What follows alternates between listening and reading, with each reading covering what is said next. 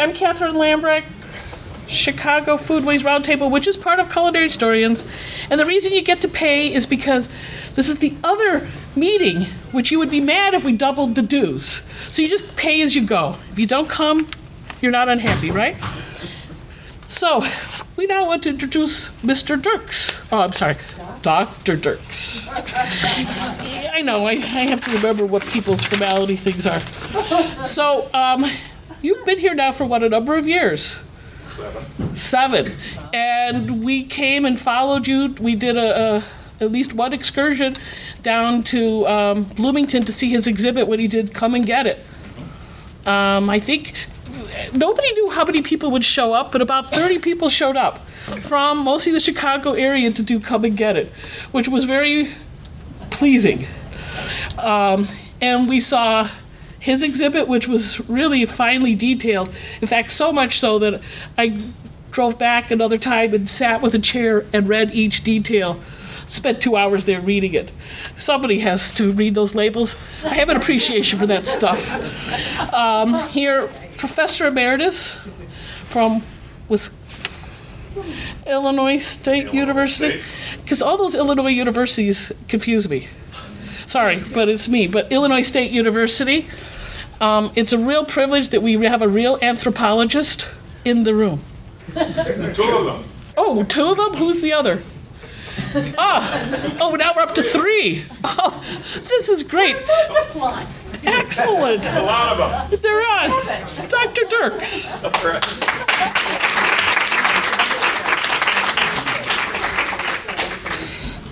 Well, thank, thank you, Kathy. Um, I'm going to uh, talk about the, uh, the research uh, uh, behind this book, which just came out a couple of weeks ago Food in the Gilded Age What Ordinary Americans Ate. And uh, uh, there's a lot to talk about. I'm going to just pick out some, some highlighted takeaways and see what you see what you have in way of questions at the end. Um, this this book uh, has a, a somewhat controversial cover. We didn't know whether people would pick this up or not if they uh, walked by it in, at their Barnes and Noble. Uh, who are the creatures uh, hanging out in front of this butcher shop? Sheep. No? No. Anyone know? These, these are possums. Oh, And uh, you might think this is somewhere in the South. Nope, New York City, uh, 1892 or so. Uh, these butchers are, are offering uh, uh, food today, which uh, isn't terribly popular. Well, was it popular then? Did anybody uh, eat it? Uh, here is a, a possum dinner uh, for uh, President-elect Taft in uh, 1909.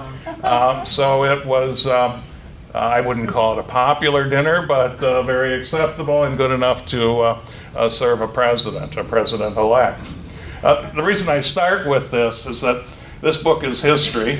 It uh, deals with America of over 100 years ago. But it's also a trip to a strange culture. Um, this is not uh, uh, American uh, food think or food practices uh, uh, like we have today. Uh, it's a trip back in time, but also a trip to a, a whole nother mindset and a whole nother set of aesthetics and sensibilities and tastes, uh, in- including including the possum. So both both time and and space. Food in the Gilded Age is about America, uh, roughly 1870 through uh, uh, 1910. Uh, actually, technically, the Gilded Age is. Um, most historians uh, think of it as ending at uh, the turn of the century, 1900. Um, the sources spill over a little bit onto the other side of it. And much research that uh, was conducted in the 1890s didn't get published until after 1900. So we, we slip over the line a little bit. Um, the book is about typical diets uh, in various regions of the country, including the uh, the Northeast and uh, Southeast, Mid-Atlantic states. You see the list of them there. Uh, the Black Belt of uh, Alabama and Mississippi. That that refers to the soil, by the way. It's all. It might uh, also be looked upon as uh, uh, the uh, Cotton Belt, uh, the biggest uh, crops of cotton from that that particular area. Uh, and it deals with the eating habits of different segments of society at this time. Uh, what ordinary Americans ate. So we deal with the working class, uh, impoverished uh, peoples, uh, African Americans, and a whole variety of, uh, of immigrants, including many here in Chicago, many communities in Chicago. So, why these particular regions and segments of society, and why the Gilded Age of all the time periods? Uh, it's an opportunistic piece of research. Um, the data was there. It's been moldering away in uh, the archives of uh, um, the Library of Congress and the Department of Agriculture for uh, well over a hundred years. It's uh, uh, the first opportunity anyone has who's interested in history to look at real scientific, quantitative data about what Americans ate. Everything before then is from literary sources of one sort or another, and I'm including diaries and uh, novels and, and uh, uh, travelogue and so forth. The Gilded Age is uh, significant, and I couldn't resist looking at it because it's the time when uh, nutrients were what came to the attention of chemists. There were no nutritionists, no nutritionists at the time. The, uh, the, the, founders of nutrition came out of chemistry. Uh, they became interested and discovered uh, that uh, foods have uh, uh, compounds in them called carbohydrates. They named them proteins and fats. And they became very interested in how these, not only the contents of the food, but how they functioned uh, in the human body.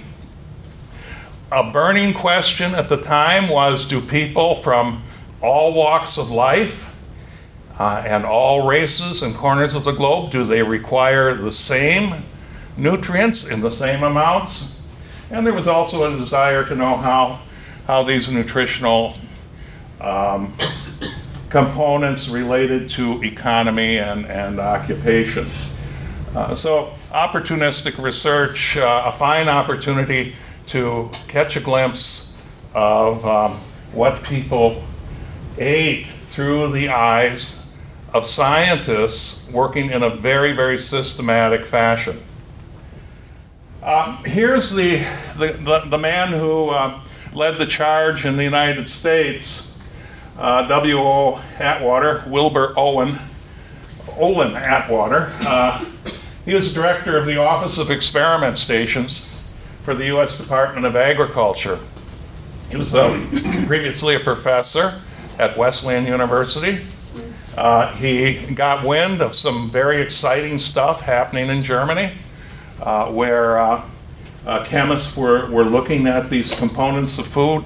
He went over, he spent some time there, came back, wrote a few articles, uh, in popular magazines and uh, promptly got himself appointed to uh, uh, the Office of Experiment Stations and began a research program very much like uh, the one going on in Germany. he surrounded himself with other chemists who became interested in the, the same topic. Uh, the man on, on, the left there is H.C. White of the University of Georgia uh, chemistry department. Uh, one of the first people to uh, undertake field research. He did, he did so up in the northeast mountainous corner of, Georgia, uh, near Tallulah Falls, if you, if you know where that is. Uh, the lady in the center there is the first uh, professor of chemistry of the female persuasion, MIT professor Ellen Richards uh, often uh, cited as the founder of home economics.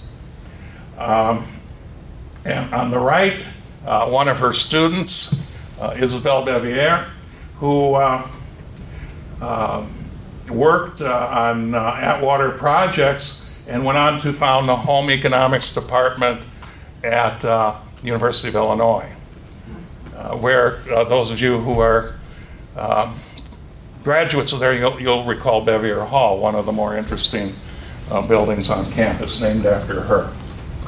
Um, there were non um, chemists uh, also involved in the uh, in, in, the project, uh, economists and social scientists. The lady on the right is an anthropologist uh, from the uh, University of Chicago, I, maybe the first there, I'm not, not certain. Uh, her name is Marion Talbot. Um, the guy on the on the left is Carroll Wright, a statistician and economist worked for a long time at the Labor Department in the state of Massachusetts and then the U.S. Census Bureau. Uh, they conducted food studies as well, not from a, uh, uh, a, nutritional point of view so much as from a family budget point of view, but their methods were much the same. And part of the method uh, doesn't exist much anymore in uh, nutrition. It was a commitment to field work, which is to say, they decided that if they're going to learn anything about human uh, food intake and uh, um, the uh, typical diets, they're going to have to get out of their laboratories, get out of their offices, and get into the play, in everyday situations, uh, households, schools, institutional kitchens, and so forth, and take very, very careful records. Um, the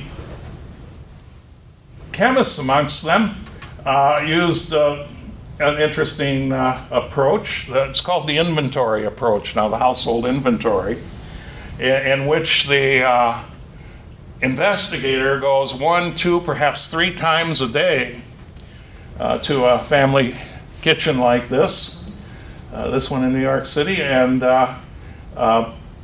sees what food has come into the kitchen since his or her last visit. Enumerate the foods, uh, weigh the foods to the nearest uh, uh, gram, and, uh, and then uh, you subtract ref, uh, the refuse, kitchen waste, table waste, and leftovers. and you had to have, of course, have your your um, your, your, your, subjects cooperate by saving their refuge and their, their, their table waste. And uh, then you get the quantity consumed uh, for the day, and you divide it amongst the uh, uh number of people proportional to their uh, gender and weight, and you, you've, got, uh, you've got what was consumed per person per day. And this was a day in which it was per man per day. I guess women, women were uh, I, I, wouldn't say unimportant. Of course, their their their uh, uh, their nutrition was charted, but it was calculated against a man's uh, needs at 80% male uh, male requirements. So that'll come up. Just a quick chapter by chapter here. The book starts off in the Rio Grande Valley, uh, New Mexico Territory. Uh, I forget when New Mexico became a state, but I think it was 1910 or 1912. Uh, not too ter- not too terribly long ago. Uh, the book uh, then then moves to uh, southern Appalachia, uh, both the hill country. these are mountaineers on your left, a mountaineer family celebrating a birthday party, and to the mill towns like Knoxville um, illustrated there on your right. That is a, a Knoxville uh, cotton mill. Uh, then to the to the African American communities I mentioned, the uh, picture on the left, uh, a uh, taken uh, back 1880 something in in Alabama. Um, the picture on the right from a very different kind of African American uh, group, a different culture. Uh, this one in Hampton, Virginia. Uh, people of very different sensibilities and, and, and manners. Um, upper and lower classes. That's Mrs. George Pullman on the uh, on the left with one of her uh, teas, tea sets, And uh, here's an Irish family uh, in the streets of Chicago around uh, 1883 or 4, something like that. I don't know if they're homeless or not, but uh, they don't seem un- too unhappy. Eating habits of immigrants, the next chapter. Um, the, the data is richest and uh, most amenable to uh, interesting analyses for the Bohemians, that's from Chicago, uh, the uh, British, uh, including both uh, English and Scots, Chinese, that data coming from California, French Canadians, again from Chicago, Germans from Chicago and New York, Irish from Chicago and New York, and Philadelphia, Italians, including Chicago data, and Russian Jews, um, all from Chicago. So there's a lot of uh, uh, a lot of Chicago uh, history in this book, and uh, I have to talk to the bookstore manager here on the way out. It should be, I think it should be in this uh, this this this bookstore. Uh, regional diets again opportunistic. The data exists for the Northeast, the Midwest, and the South.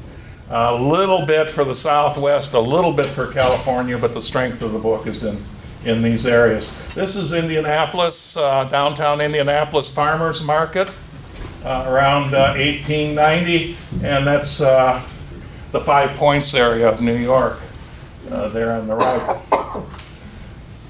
There's a, a, a quite a, a hefty section of the book on uh, eating habits of men and women, uh, comparing and contrasting. Uh, and a, uh, uh, another, the closing section of the book actually on, on how people um, in the Gilded Age fueled or took in enough calories for very, very strenuous activities, including sports. these guys are, are lumberjacks here in the, uh, on the left side, and on the right side you have Chinese uh, farm laborers uh, from the uh, San Francisco area. Uh, after the talk, you'll be sampling lumberjack pies, both prune and raisin. Probably present on that table. Very popular today, by the way, in northern Wisconsin. All right, let me talk a little bit about uh, a little bit about the things that uh, just just some, some interesting takeaways, I think. Um, you have to realize that the people during the Gilded Age gave very, very little thought to what, what they ate. In fact, before uh, nutritionists came along, um, nobody really thought about what they ate. You just ate what uh, was in your tradition or what was available in your community. Uh, it was not a really self conscious uh, sort of thing, except for uh, in, insofar as tradition might be called up to consciousness, as in certain religions, um, at, at, certain times of the year and uh, certain days of the week, uh, early nutritionists sought to bring some scientific and economic thinking into play. Um, they were the um, ones that eventually, after World War II, um, put Americans in the position of children, so to speak, they had to ask mom and dad, what, what, are, we, what are we supposed to eat? And uh, nutritionists, uh, as parents, uh, good parents, tell us what, what we should eat now uh, rather than thinking for ourselves. But in, in any case, uh, before they could tell anybody what, what they were supposed to eat, they had to discover minimum requirements and, and, and do some background work. And, and this att- directed their attention toward grocery lists and shopping carts and the contents of pantries. Um, and, and, I tell you this because uh, I'm not going to be talking about, and the book isn't, doesn't focus on recipes or dishes. It's not truly a culinary history. Culinary history is all about the food that arrives at the table and the, the um, tastes that guide the preparation of that food and uh, the manners regarding its consumption.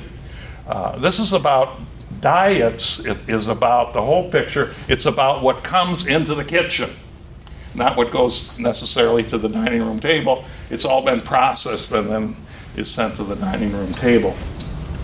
So uh, uh, we're, we're, we're, talking here about uh, about grocery bags and uh, uh, garden baskets.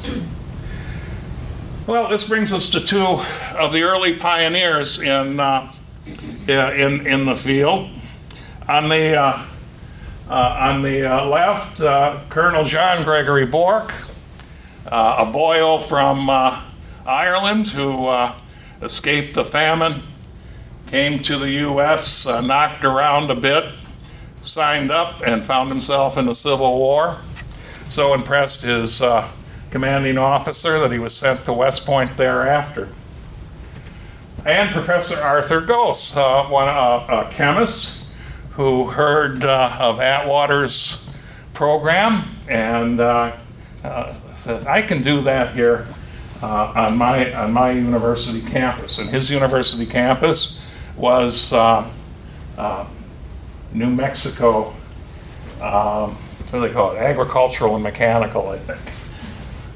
Um, Colonel, uh, Colonel Bourke, after he uh, uh, left West Point, was dispatched to the guerrilla warfare uh, currently going on in, uh, uh, in New Mexico against the Apache.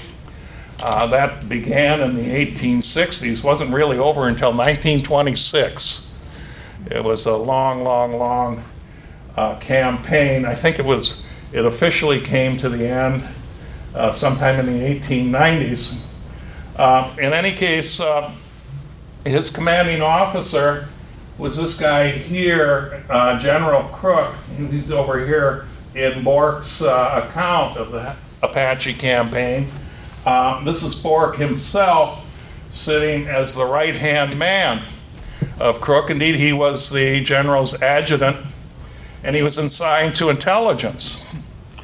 And he was uh, he spent a good deal of time doing ethnography uh, amongst the uh, uh, amongst the Apache.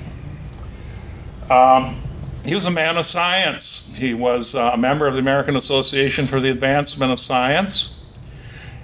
Uh, he served two terms as president of the American Folklore Society, and so he he was a, a careful man and quite a luminary, um, and very very prolific uh, writer he studied the diet, the indigenous diet uh, and foodways of this area uh, in, in blue here, which is the greater Rio Grande Valley. He uh, uh spent many years, both during his military career and afterwards, traveling to the towns uh, and uh, villages throughout and documenting uh, foodways. His, uh, the, the product of this was a, a marvelous work, the very first work in English, in, in, uh, in, in North America anyway, on Mexican American food. And it was published in the American Journal of Folklore uh, in, the, in the 1890s. So he studied markets, uh, town life, country life, and he, uh, uh, before he was through, he documented 47 indigenous fruits and vegetables, um, unknown uh, uh, in, in the literature to that time, but commonly available from street vendors and market stalls uh, and in homes uh, throughout the uh, throughout that particular area of the Southwest. He also um, uh, kind of uh, uh, created a typical uh, scene in a typical kitchen in a typical house somewhere in that valley uh, in which he, he documents a, a, a, diet or tells of a diet of uh, 15 different items over the course of several days. So it, it, it's, I think his point is to show that, uh, that the Southwest is not a barren wasteland, uh, but one of, one of rich, uh, rich nutritional possibilities. Here's, uh, here's a, uh, a, a marketplace um, the, uh, showing some of the wealth of food available. Well, here is Las Cruces, New Mexico campus. of, uh, of uh, New Mexico uh, State, Uni- State University's first building. Um, This was the only building when uh, the uh, good Professor Goss was there. Uh, He, uh, he was a young guy in his 20s. He and his wife developed an intense interest in the Mexican Americans uh, that were there before um, the Anglos showed up and the Indians. Um, this is his own photograph. He is also an amateur photographer. It's his own photograph of a uh, uh, of a uh, rural rural Mexican uh, house. Uh, this this picture up here uh, is is not his own. I don't know if you can detect it. Uh, I, I believe this was taken by. Um, yeah, I better not say. It, it, it was taken by some uh, uh, uh, a southwestern geographer, and uh, it's a photograph. The two older women are photographed, and then someone painted in the little girl. I think they wanted to show three generations of uh, corn culture there. But if you look very closely at the original, you can see that it's it, it, it's not uh, part of the photograph.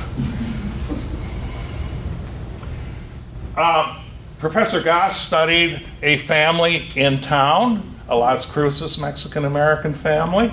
Uh, this is what Las Cruces looked like back in, in, in those days. Uh, and he uh, also studied country life. That's more of his, his, his photography. His main interest was in ranch hands. Um, vaqueros. These, these are the guys who uh, uh, herded cattle for uh, uh, big ranchers, both Mexican and uh, Anglo. Um, and this is the sort of housing they, they lived in. This is directly from a bulletin of the Office of Experiment Stations.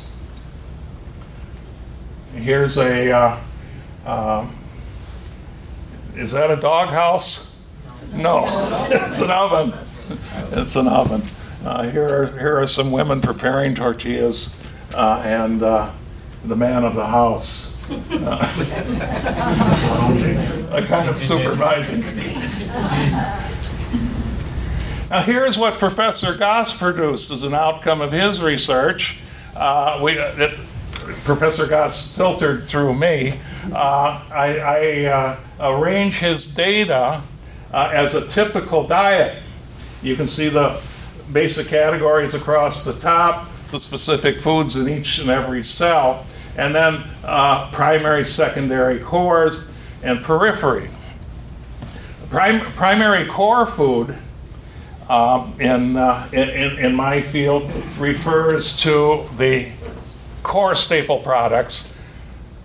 In uh, operational terms, this would be the food that you find in at least half of the households you walk into every day. Um, and here in, uh, i- i- amongst the uh, Mexican Americans, notice wheat flour above corn. Well, isn't that interesting? Uh, the uh, nothing in nothing in meat and dairy. Um, a little lard over there, some potatoes and chilies. Uh, secondary core is what you might find in a quarter, between a quarter and 50% of the households. Uh, you see there's a- some egg there, and then the corn pops in. Um, and, uh, and then peripheral are just foods you might otherwise encounter. Say you're doing an investigation for two weeks, these would pop up here and there occasionally. Everything from, uh, from ri- uh, beef ribs to uh, stick candy uh, showed up in, in one or another household. Uh, but uh, notice how sparse it is compared to, say, uh, 15 uh, or, or, or 17 commodities in, in several days. I don't think there's, there may not be that many in the whole survey here, or 47 commodities throughout. And the difference, of course, is scope. You, you, you have the, uh, the uh, Colonel Bourke looking at thousands of square miles and enumerating everything he saw in households of all sorts. And the, the, the perspective here is detailed and precise by the way, the average household for a period of one week, five foods. Five foods for one week. That's a, a pretty, a pretty spare uh, pantry. Let's say nothing of the quantity of foods. It has to say with the monotony of diet. Uh, here's, uh, I put these in here because I, I, did, I did a paper a few years ago in which I compared what, uh, uh what Goss found with um, the Rio Grande Valley today. Um, Professor Goss's, the problem in his day was emaciation, undernourishment. today, it's obesity, uh, it, it's heart disease, it's diabetes, it's from overnutrition. And, but this, these, these are the descendants of Goss's uh, subjects and how, how they live today. In my paper, I, I, I, quoted a source from the University of Texas that said 50% of the children are obese. A guy came up uh, to me from uh, the University of Arizona doing work in this area now. He said, Wow, that's conservative. We're finding 70% of the children uh, obese. So uh, times, times change as well as, uh, as cultures. African American research. Uh, Atwater and his crew did a lot of it. They began in Tuskegee, Alabama, at Tuskegee Institute, where they formed a partnership uh, with the president of Tuskegee, uh, that's Booker T. Washington. Uh, he uh, uh, lent the good services of his institution and uh, some of his staff to, um, to collecting dietary information on folks like these. Um, the, this is just um, an area which is devoted or was devoted 100% to cotton. This particular photograph uh, is from West Point, Mississippi, in the same agricultural region.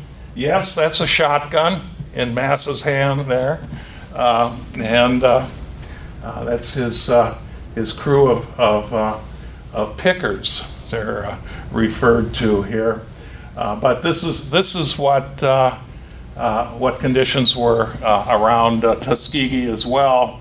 Um, master there would have what's called a mortgage note on the crop. Um, he would he would lend money every spring uh, and then collect it in cotton, collect on his loan in cotton in the, in the fall, uh, leaving leaving very very little left over um, in uh, for afterwards. Um, Atwater's people also went into the Great Dismal Swamp of, of Virginia. This is what's called a dead tree farm. Uh, trees were uh, uh, girdled and, and, and uh, left to die, and then crops uh, planted uh, where there was previously forest. these people were not debt peons in a, in, in, a sense, the way the people around Tuskegee were. Uh, these, these are small farmers, many of them on rented land, uh, but able to, to do some, uh, uh some labor on their own account as well and selling uh, some of the crops on their own account. Atwater's people also went into eastern Virginia's agricultural area and studied truck farmers. these, these guys produced for market they're very much in a cash economy. Um, these crops from this particular area and these particular farmers uh, regularly wound up in the markets of Baltimore and Washington, D.C. And then Hampton, Virginia, uh, where uh, um, the, the, the, black community owned businesses, uh, were involved in, uh, in, in, wage labor, such as here in the shipyards. I don't know if you can see those guys down there working on the hull. Other people looked at Washington, D.C. and Philadelphia, particularly extremely uh, poor neighborhoods. Uh, many of them, many of the uh, subjects in these, in these studies on relief and receiving help from what at the time were called settlement houses. And then finally, this is as close as we can get to, uh, say, the, um, the, the, the black uh, elite or upper class, the students at uh, Cheyney, uh, Pennsylvania. I think today it's Cheyney State University. Uh, back then it was the Institute for Colored Youth. And uh, these, these, were, these were privileged kids, even though the students here appear in servant outfits. Um, they were considered privileged kids to be going to this school. And so there was a detailed study of diet here too. Uh, here's what I want to, the point I want to make about uh, the comparison of these. Um, here we go back to Tuskegee now in the typical diet. It's what um, historians regularly refer to as a, a hog and hominy diet. Uh, hog here represented by the by the bacon, the fresh pork, the hominy by the cornmeal. Oh, wheat flour uh, sneaking in there. Wheat flour uh, became affordable and common amongst blacks just two years before Atwater's study. Uh, there was no wheat flour in the area uh, prior to 1893 uh, or so. Um, it uh, so you know biscuits and gravy. Eh, that's not so. That's that's not so uh, ancient in terms of in terms of its distribution.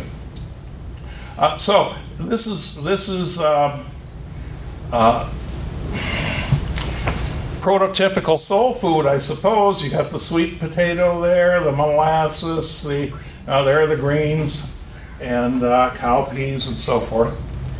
Uh, Franklin County in the in the Dismal Swamp, uh, much the same, a little bit richer diet, uh, but, but, these folks were uh, not bound by mortgage notes, and they had a, a swamp to exploit. So you can see the fresh fish in the picture there. They also were free to dispose of their labor in trade for groceries, and so you see they even had canned foods uh, available to them. Canned tomatoes and canned peach uh, showed up in a, a couple households in, in, in, that region. Would the herring been canned as well? Um, probably.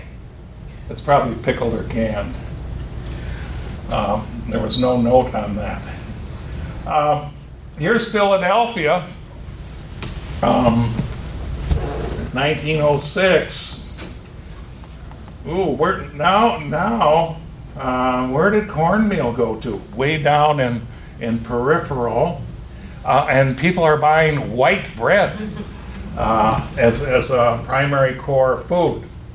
Fresh beef is up there in the primary core. Oh, but no bacon or salt pork. Um, sweet potato is still around.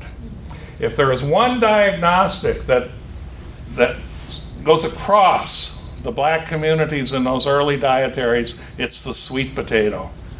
But gradually, the other so called soul foods drift away until we reach the Institute of Colored Youth. Did I miss it? I don't see any cornmeal there at all. Uh, Sweet potatoes are there, but they're served as sweet potato puffs directly out of uh, directly out of Fannie Farmer. Um, and uh, look at this brown brown bread and baked beans. You know, we're, we're talking something that looks more like a New England uh, kind of a concept of, of a diet now. Um, so here's here's the point. Uh, soul food kind of disappeared uh, as one moved north and into more cosmopolitan environments back in 1890. Now, certain writers have said, well, this was indicative of the fact of how black people were made to feel ashamed of their traditions and wanted to imitate whites. And uh, uh, when, the, when they uh, had the opportunity, um, they, they gave up their African Americanness. Uh, but uh, there's other diet uh, there's other dietary information in those records that suggests no such simple story. Its cost factor is a big thing. Bacon in Hampton, Virginia, five times the cost of out in the countryside. People in Philadelphia paying 25% more for salt pork, uh, salt pork than in Virginia. Cornmeal twice the price. In other words, you'd have to be pretty darn uh, substantial and, have a pretty substantial uh, uh, fa- family finances to be able to afford the components of soul food uh, once you were out of out of the deep south and rural settings. Uh, also, notice uh, here, here's a here's a comparison the Cheyney students all the way down to uh, Tuskegee here, a kind of folk urban continuum, if you if you will, uh, in which you take take a, a, an important dimension of of diet here, like animal protein. Uh, very important for uh, uh, growth and tissue repair. Whoops. There we go. Um, Cheyney students, 79 grams per man per day, gradually decreasing, decreasing. By the time we get to Tuskegee, 23 grams per man per day. Um, today found in the poorest parts of Africa. Uh, that, that, kind of, that kind of intake. Take a look at variety over here. What, why, why is variety important? Because uh, the more varied a diet, the less likely there will be some kind of nutritional component that's missing. Okay? So, all the way, I don't know why this is starting to hop on me, but it is. Uh, all the way from uh, 22 uh, different foods per week down to, there we are in the single digits again, four or five different foods per week. And there's a big chance that something important is being missing. It, it has been gone missing here. Now, I can't tell you what because the data from that era is nobody knew about vitamins. Nobody looked for minerals. Uh, they weren't, they weren't uh, uh, known yet to, uh, to nutritionists. Rich and poor, forget about the rich. They weren't studied uh, at all. They weren't the problem uh, in, in the eyes of the, the research establishment. The middle class professionals, well, they weren't the problem either, but some data was gathered on them in order to provide contrast with the poor. And so we're lucky there. Um, hmm. But we're unlucky here because this, this was supposed to be a typical diet of a middle, middle class household uh, in the uh, in Illinois, Indiana area. Uh, I, I, can tell you there's a lot of stuff uh, on there um, about the 70 different foods uh, uh, noted over the course of two weeks. Here's the other end of the continuum, the poor working class. Uh, the data count here comes from Chicago, New York City, Philadelphia, and Washington, D.C. Um, and we're talking uh, white people here, a shot from a, a kitchen uh, in, in New York. And it looks like um, their data has disappeared magically too. But we have at least um, a comparison of, uh, uh, of, their, of their intakes. Now, let me say, if you looked at the, if you could see the poor people's intake, uh, different foods they ate, it was marginally less in terms of number of different foods uh, than, uh, uh, than the middle class households, but not, not terribly le- less. But notice here, if you look down again, animal protein, which is uh, uh, unless you're a very rich vegetarian able to bring in the proper amounts of vegetables uh, or, or, vegetarian type uh, items throughout the year, it's very it would be very unsafe to be a vegetarian in, in this particular uh, environment. Uh, you can see here that the poor always come out lower than the than, than the middle class. And over here, uh, same story in terms of variety. Um, now, again, it doesn't seem like it's drastically less, no matter uh, the dimension you take, which, which led various early nutritionists, uh, here's a, and, and historians, to say, well, America has never really had uh, a hunger problem. At least, at least in terms of major scopes. Maybe pockets of it here and there, maybe times of year when the diet is monotonous, but we've never had a great hunger problem. People would come from Europe and be astonished at how much better off they were uh, at the table. Look at data, and uh, there's some reason to question this. This is, this is data collected by, uh, uh, by nutritionists and uh, physical anthropologists uh, in, in recent times. The, uh, the zero point here on our chart is average stature. The folks over here are, are what we could call the professional and managerial managerial class. The folks over here, working class. Okay? Now, this astonishes a lot of people, and it's not really very perceptible these days, but. Excuse me, could you read the. Those of us who. Could you read the left vertical uh, writing that is at an angle there, and I can't read it? Oh, What is the vertical? The vertical is tenths of an inch. But it's high. Read the caption.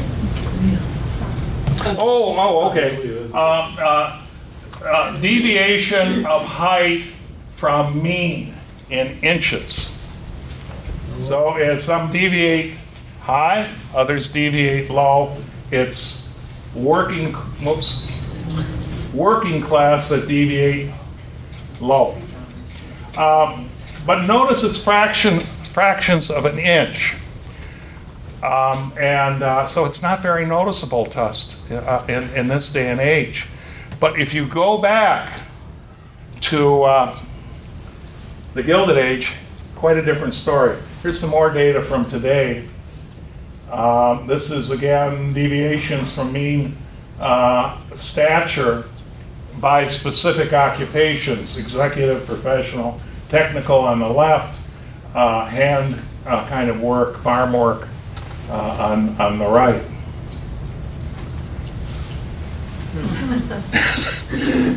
In England, not too long ago, the same phenomena was very, very visible. Again, it's diminishing and it's uh, uh, more and more difficult to detect. But um, uh, you have no trouble here discerning who's a member of the peers and who's uh, working class. And it's uh, etched in uh, stature. What determines stature? It's the quality of your nutrition growing up. Uh, the better it is, the taller you get, the, uh, uh, the worse it is, uh, the shorter you are. Of course, you have hereditary effects also. Um, these, this is in one of the same uh, hereditary pool, so no, the hereditary effect is constant. And we're talking populations, not individuals. So here's the here's the uh, um, the cause. It's not. You can see this is average energy content of diets by season, and you notice it's a roller coaster. This is for working class New York City, um, 1890s. You notice the dive in energy intake in winter months. It's, uh, it's stated in terms of uh, uh, total energy. Um, the uh, little uh, the dotted line uh, at the bottom there is is intake from animal energy. Let's just take total energy. When when there's insufficient energy in the diet, and and in in this day and age, 2,500 calories a day might be enough today it's about recommended range today, but grossly, grossly under, uh, uh, undernourished in, uh, uh in 1890. in which the, the to maintain weight that is balanced intake and output, output you needed 3,500 calories a day. So this, this is this is a thousand calories under requirement. Um, so so kids like this, what's going to happen during the winter is that the protein that would normally go into um, uh, building stature, uh, building muscle and other body tissue, or repairing damage from diseases like the flu or a cold or something like that, the protein is being diverted to serve energy needs. And, you know, you, you all know that you can look at tree rings and see growth annually. You can do the same to bone, folks. Uh, and they're, they're, you're talking interruptions, winter interruptions uh, in growth, which are never made up. Because after you, after you reach uh, a certain age, uh, there, there will be no more growth. So uh, you wind up stunted uh, for life. Here, we, here we see it in a different way. This is, this is middle class intake uh, versus, uh, uh, versus intake from the poor. Um, and you can see that that's the uh, working classes in the darker bars. Uh, you can see it drops off in the winter time, uh, whereas the middle class people, yeah, they even increase their energy intake a little bit. And here's how they're doing it. This is, this is the intake of fat. They increase their fat consumption during the winter and, and keep their, uh, because, um, because vegetable foods, it's particularly animal fat, uh, because uh, uh vegetable foods are scarce, uh, during, are scarce or more dear, uh, they, they use animal fat to make up for the greater energy needs of the cold weather and, and, and thereby maintain intake. Over here, you can see it then drops off. Summertime, it drops off uh, again, but in this case, you have, uh, uh, you, you have uh, uh, less need for, for calories because now you're, this is, this is New York City and it's hot. and, and, uh, and much, much less need for, for a, a, bundle of calories a quick trip back to the south where the roller coaster is quite different. You notice uh, the downward slope here in nutrition happens in the spring. March and April continues on down and then gradually comes up again uh, to uh, that level shown here for October. This is a drop in animal protein. What's happening? Well, in the south, by March and April, it's turning hot uh, animal protein uh, becomes scarce because meat doesn't keep anymore, uh, as well, not nearly as well as it did during the cold and frosty weather. Prices go up. Uh, dairy products, particularly milk, becomes downright dangerous uh, because it's, it, it's not cool enough to safely keep milk. And so you have the same, the same problem here. Um, insufficient protein negative impact on kids. Uh, they, they don't make it up. In, in, in 1909, uh, there was a tremendous breakthrough in the corn milling industry.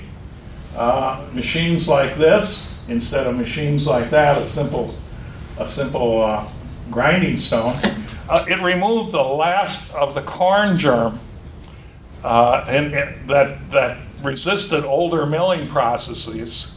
Um, this was looked as a great breakthrough in the grocery industry or the uh, corn milling industry because it, it meant infinite shelf life for, for ground corn, cornmeal. But out the window went the, the last of the niacin in, in, in corn, and uh, uh, bad news for people who were already short. Uh, children uh, were the problem here. Their growth was interrupted uh, because of protein being burned as fuel or, be, or not being available whatsoever uh, owing, to, uh, uh, owing to the nature of the climate. Let me close uh, with uh, male and female.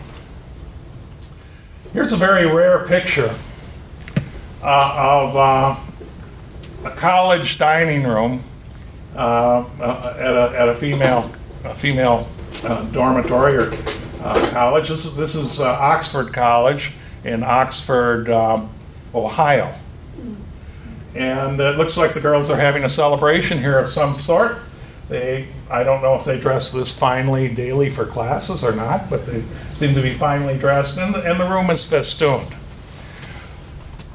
Men and women ate in separate facilities in the 1890s, uh, 1880s. Uh, therefore, we can take same college, uh, same class of people, same region of the country, and compare men and women. Men often, and, women, ate in what are called uh, eating clubs. A few colleges still have them around the country. Uh, including Princeton University, where this, this photograph was taken. This is a, a men's eating club. Uh, perhaps you can make it out. Here's a, the waiter up here. And in this picture is a uh, future president of the United States. Woodrow Wilson. Third from the. Wow. Holding hat in hand. Woodrow Wilson, yes. Did you see that photograph I'm before? reading the book. Oh, Not your book, I mean the book on oh. Okay, Yeah, his book let's, let's look at some of the differences that emerge when you compare eating clubs and, and dormitories, uh, male on the one hand, female on the other hand.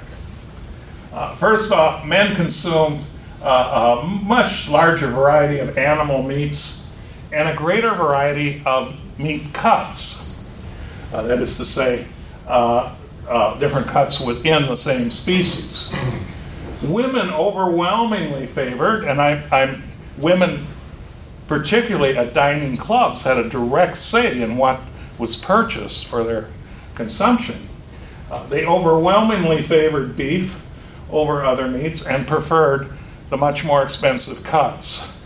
Uh, in fact, uh, rib roast was uh, the single most uh, uh, consumed cut of meat in, in uh, women, women's dining facilities.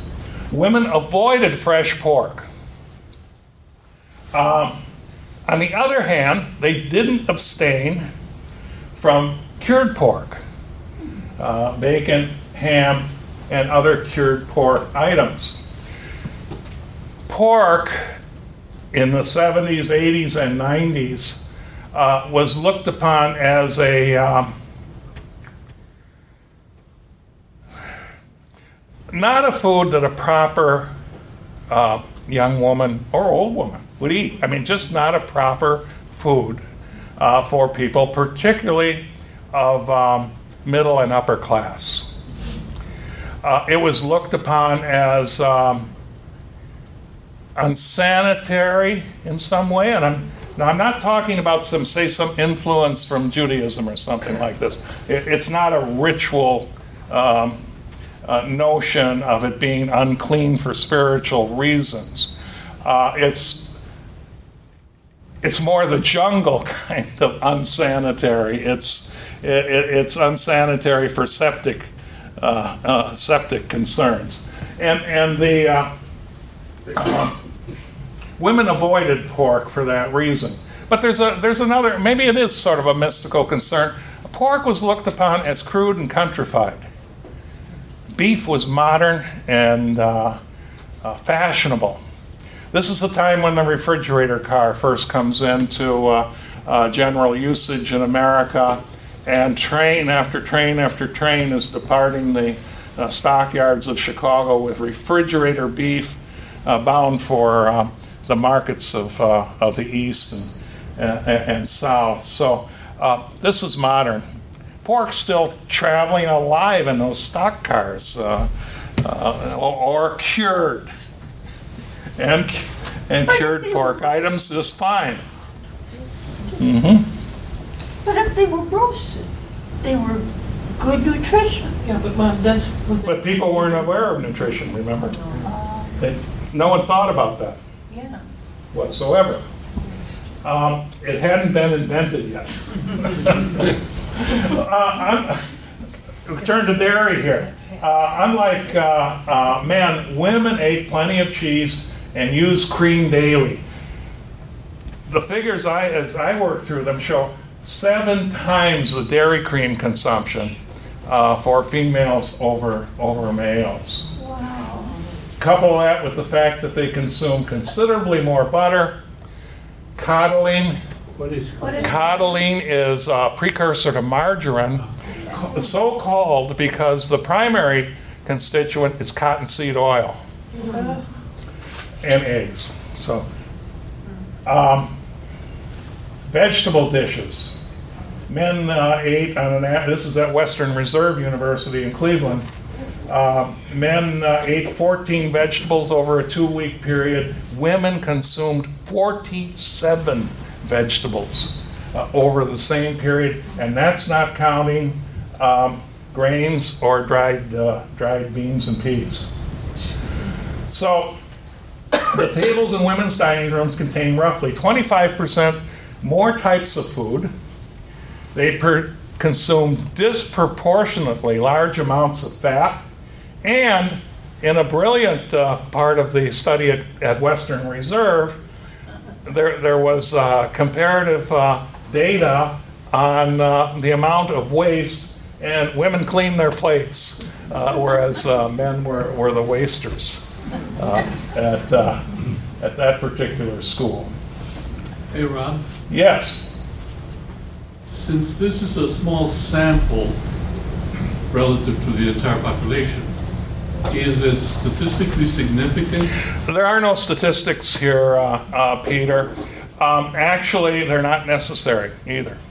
The reason for that is that um, it's, it's well documented amongst nutritionists that the amount of variation amongst the entire population in the United States in terms of macronutrients is, is less than 5%. Very tiny. When, when sampling and uh, statistical rigor came into being and need in nutrition, is when we started dealing with vitamins and minerals, where there's a gross difference in the amounts uh, consumed at different portions of the population. But in these three nutrients, there's hardly any difference across populations. So, you know, I can, I can, uh, I can look at three or four households and have a pretty good, uh, really strong certainty that that's what, that's the way it is for everyone in the community. Um, it's quite different. Yes. Is there any um, way to tell cause and effect here, whether it's what the men and women demand? coming right to it right now. Um, Here, here you have um, some commercial productions. Uh, This, a, uh, the cover of, uh, of- for sheet music, and this one, uh, an advertisement for chocolate creams. And you notice the women are uh, uh, robust uh, in, in in these, in these pictures. We have none of our, our uh, I think so. uh, slim and modular types. Uh, here's a group of, here's a family of Irish folks uh, from uh, Bloomington, Illinois. That's, a, that's a family. Uh, that, that, that lady there uh, bore all of these kids. This is not, this is not their house. This is a painted piece of canvas, like you might have at the state fair, where you, you have a family picture taken. This might have been their parish picnic or something of that nature. Um, and um, everyone looks kind of thin and, and, and, and healthy, but through the eyes of people in the 1890s, no, they would look wasted and diseased, not, not thin and healthy.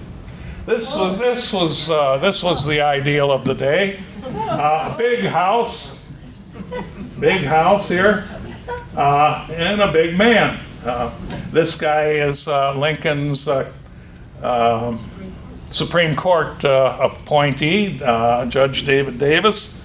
Uh, Also, he was his uh, campaign manager during Lincoln's first campaign for office. Uh, And uh, when we go to the uh, world of uh, female entertainers, uh, same thing. This is uh, um, Lillie Langtry here. Whoops. Let's go back to Lillie. Uh, she was um, uh, close to 200 pounds. Um, this is, um, ooh, I'm trying to think of her name. Very famous, um, very famous actress. I can't. Anyway, she she was she was 300, and here's uh, not 300, 200 pounds uh, plus. And here's uh, what's her name, Marie Tempest uh, from a uh, uh, a stage play, and uh, I, I wasn't able to find out uh, what what she weighed weighed in at. But but the obviously there was something going on here that is a very very different um, uh, model of, uh, of, of feminine beauty. These these were the beauties the the uh, uh, what girls aspired to, just as they might take uh, pic- pictures out of a fashion magazine now and aspire to be unrealistically thin. They aspired, and what for many of them was an unrealistically plump model of, uh, of, beauty. And here, here's the guy who uh, capitalized on that. Uh, this is this is Dr. Uh, uh, T.C. Duncan. Now had his office not too far from here uh, on North Avenue. He wrote that book, How to Be Plump, or Talks on the Physiology of Feeding, and he recommended. His book is full of recommendations like drinking plenty of cream, um, uh, having a uh, uh, heavily uh, vegetarian diet with large midday meals, so on and so forth. And he, he did he did quite well with this book. So I think in answer to your question, you know, what what do we have for cause and effect? Uh, you, you you have cultural causes here, uh, much as you have today, uh, which would push uh, young women in other directions on, on the campuses of that day and age. It was pushing them in the other directions. And by the way, the University of Chicago, um, in a piece of literature produced not too long after it opens its, door, its doors, boasted to parents that they could count on their daughters gaining weight after the first semester. so, you know, it, it was a plus, a big plus. That is funny. So anyway, that's just a, a few of the things that uh, that uh, I thought would be uh, interesting to talk about. The, the book covers a lot more ground, but I think I, I'll leave time for uh, uh, more questions. And we have one. Yeah, um, we went last summer to a program where they were showing dresses from the Civil War era. And I did not see a thick-waisted person at all. I mean, they were pretty slim. So, and the Civil War was the eighteen sixties. Now we're in the eighteen, was there a really a big shift from? Apparent, apparently so. Mhm. Although you see now, look look at these. These are University of Chicago co-eds here from 1890. Um, they're not huge wasted. Isn't this the time when they're Yeah, I know, I'm getting, just putting themselves in those in those harnesses to? Still, still not like, you know, squeeze here and puffy here. Yes, sir. Did you look at uh, any of the military documents that might have been on what they should have been the rackets and all that? Uh, no, I haven't, but that's, that's a good place to go with it. And uh, I live not too far from the Pritzker Museum, so I think, I think I'm going to pop over there someday and see what exists in the military uh, collection on, on diet. Yes. Well, wouldn't part of the, um, the, the the desirability of plumpness be kind of um, a reaction, I mean, a sign of health in the sense that, you know, tuberculosis would be pretty rampant in those days. So this, if you were plump, it meant you were, you know, not prone to disease. Right. Um, it, it's frequently um, observed in the literature that uh, uh, she, she looked consumptive as a, a, a description of somebody who, who, who, who was thin. Uh, consumptive, uh, uh, lean, and angry. You know, that, that kind of, they're negative portrayals, disease or, or uh, mental attitude or, or whatever. Uh, not, not, uh, not pretty.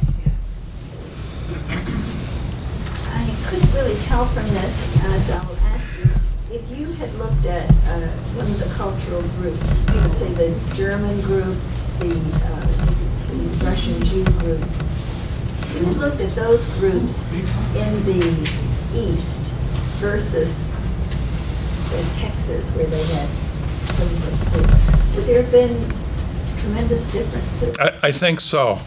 Um, now, there's, again, the opportunity, no opportunity to know what Texas was like because no one was uh, uh, interested in investigating at the time. But, but just at, at uh, uh, to your point, uh, there was a very, very careful study done at the University of North Dakota, males and females. And the, the women at the University of North Dakota, mainly German and Scandinavian households, and they would not fit the model I was talking about at Western Reserve. Um, they, they, um, uh, as a matter of fact, um, ate much like uh, much like the men. There was very very little difference, um, and they didn't they didn't eat meat eat much meat at all because they were from immigrant families that I think weren't uh, weren't weren't uh, yet acculturated to be as meat hungry as we, uh, we we see in the East. Or maybe their farms just weren't as productive. I don't know. Yes. During that era of plumpness preferred, are there any, is there any data on heart, heart health, heart attacks, et cetera, to correlate to the overweight population? Uh, No, I'm afraid not. Um, And, and that's, that's uh, a drawback to all of this because Atwater's studies, as, as great as they were and as much territory as he covered, the German studies, the English studies and so forth, um, they didn't collect any corresponding medical data. Not even weights or, and heights, which is un- unfortunate. Uh, however, there are scattered here and there impressionistic. Uh, for what that's worth, someone might say the children looked uh, undernourished and scrawny or something like that. But But, you know, I was with Kathy, and that was at the Antioch Historical Society. So there, this gigantic priceless collection of Civil War dresses. And these ladies, I'm just like, now, I was underweight when I was young, wouldn't believe it now. But these gals made me look fat. If I was a seven or a nine, and maybe a couple of times I got down below that. But these gals were very tiny. And I would be very careful about judging human physiology by a show of dresses. Yeah, I mean, I'd walk into Macy's today, what if I measured dress sizes? Would I get an accurate, an accurate rendition of what Americans look like? Um, You know, I think, I think we have to be careful uh, of uh, the measures we use, but it, it- it is interesting that the ideal might be for a little waist, but I don't know. Yes, sir. Were they, back, back to the overweight thing, were they even aware or monitoring somebody drops over dead? Did they, did they figure out whether it was a bad heart or a stroke or heart attack, or did he say they dropped over dead? I mean, were they recording that kind of stuff? No. You, you you mean the, Were uh, they even aware of it? Uh, the, the the required autopsy? Yeah, I mean, and, and, and, I mean, I mean, you were saying, was there a correlation? Well, if they didn't, if they didn't think about heart health, then how could they? Ex- Exactly, exactly. There, there, there was no notion of this. That's why we have to, we have to reckon, um, you know, it's another culture, and it's also, that other culture also affects the scientists who were working at the time, because it didn't dawn on them to look, to look at such things. They, they wouldn't have been aware of uh, the dangers of a lot of fat in the diet. Robert? Yeah, I, I was struck by the radical lack of variety at the bottom of the social scale and most particularly rural, much less in, in poor urban diets, which were more varied. And I was struck by the fact that in rural areas in, in Europe historically and, and around the world, uh, that kind of very limited diet is associated with famines. Because if you only have three, you know, four or five basic foodstuffs, if you have one of those that disappears all of a sudden, you're in big trouble. Yes. Uh, now, you suggest that one of the things that struck Europeans was that Americans were not starving to death. They made smaller, but they were not dying of, of famine. Is there any reason you would suggest, in terms of the American economy, that at the very least protected the urban, uh, the rural poor from the kinds of famines that have affected the rest of the world with that kind of very monotonous diet? Well, with that, that, that very monotonous diet, four or five, six foods over the course of a week or two, um, you're absolutely right. You've got your eggs in a very small basket, and should anything go wrong, uh, you, you're, you're liable to be in, in, in very big trouble. Um, people find it hard to believe that, that um, uh, it, it was really like that. I, I have a colleague uh, in my old department down uh, at Illinois State, a guy from Tennessee, a country, a country fellow who, uh, who said, well, well, what do you mean there's no, no hunting on there? how could they be, how could those, uh, how could those hillbillies not be hunting uh, uh, deer and rabbit and so forth? Um, there is rabbit. Uh, there are no deer because um, actually back then it was largely clear cut. The deer were um, endangered. Uh, we, we have bounded back from a, a, a precipice in, in terms of uh, terms of food availability. So there's there's there's one component that was pulled out of a diet from an earlier day. It, it, it set the stage for pellagra, which, if it wasn't famine, was, was a hell of an outbreak of uh, malnutrition, uh, malnutritive disease that killed a lot of people. Mhm. Yes, sir. Yeah, Did alcohol, um, involve, like, the Germans drank considerable amount of beer regularly, and the Italians drank wine and everything, did that enter into the, um, Yes, sir. calculations? Uh, it did, uh, so long as the culture drank at home. Because these were scientists going into the, going into the home. Now, the Czechs, Bohemians in those days, have lots of beer in their dietary records. Of course, they're, they're great beer drinkers, apparently drank at home. Uh, Germans, no. Be- I guess they did most of their drinking at the local Stube or, you know, or, or, or the beer garden. So, so the, uh, uh, this method misses that kind of consumption. It's not too worrisome because uh, restaurant dining or, uh, uh, or eating lunch uh, at a diner uh, during the day, that, that wasn't much of a, that, that wasn't a very popular thing to do uh, until uh, the 1920s or so. So um, that stuff is missing, but um, Italians, well, they're another story. Uh, the wine shows up in the few we have, but um, Italian people attempts to uh, uh, study their domestic uh, diet were mostly a flop because they um, they agreed to the study, but then when the investigators showed up, they kicked them out of the house. I guess they never thought they would show up, or or, or uh, they're too private. Um, so we don't have much on uh, on Italians, save for a few people who probably aren't typical in that they tolerated the investigation. Yes, I was very interested in what you said about uh, pork consumption. yes. Because I grew up um, mostly in the 50s, and we rarely had pork, and we never had any explanation. Later on, I thought, well, maybe it was the fear of trichomonas or something. Trichinosis. Trichomonas causing trichinosis. Yeah. Um, Oh, yeah. And so, was that ever part of, like, like, I don't know when it was discovered.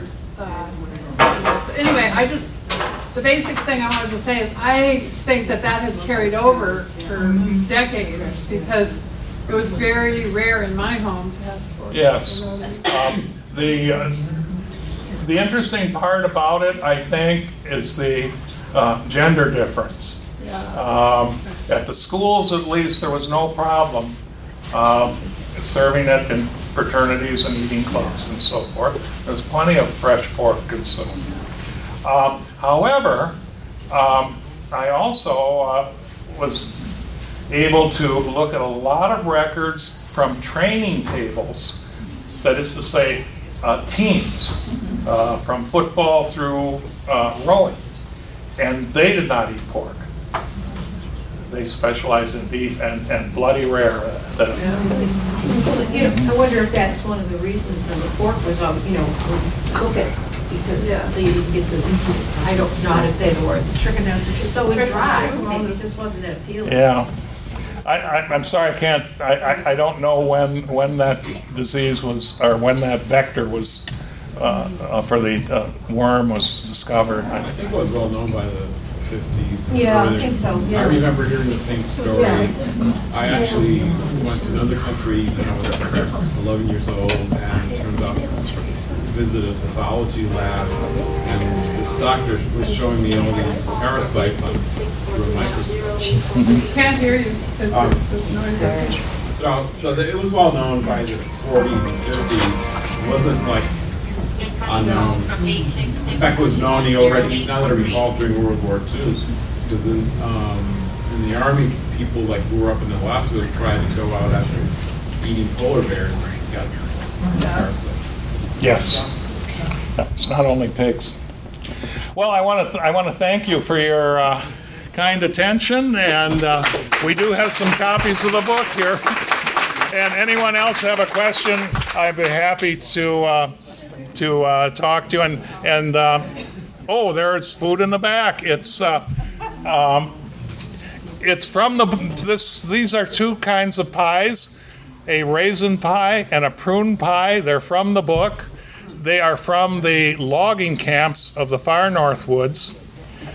There's perhaps, um, uh, these were people that burned eight to 10,000 calories of energy per day. There's no more concentrated source of caloric energy than dried fruit. So go, go in peace.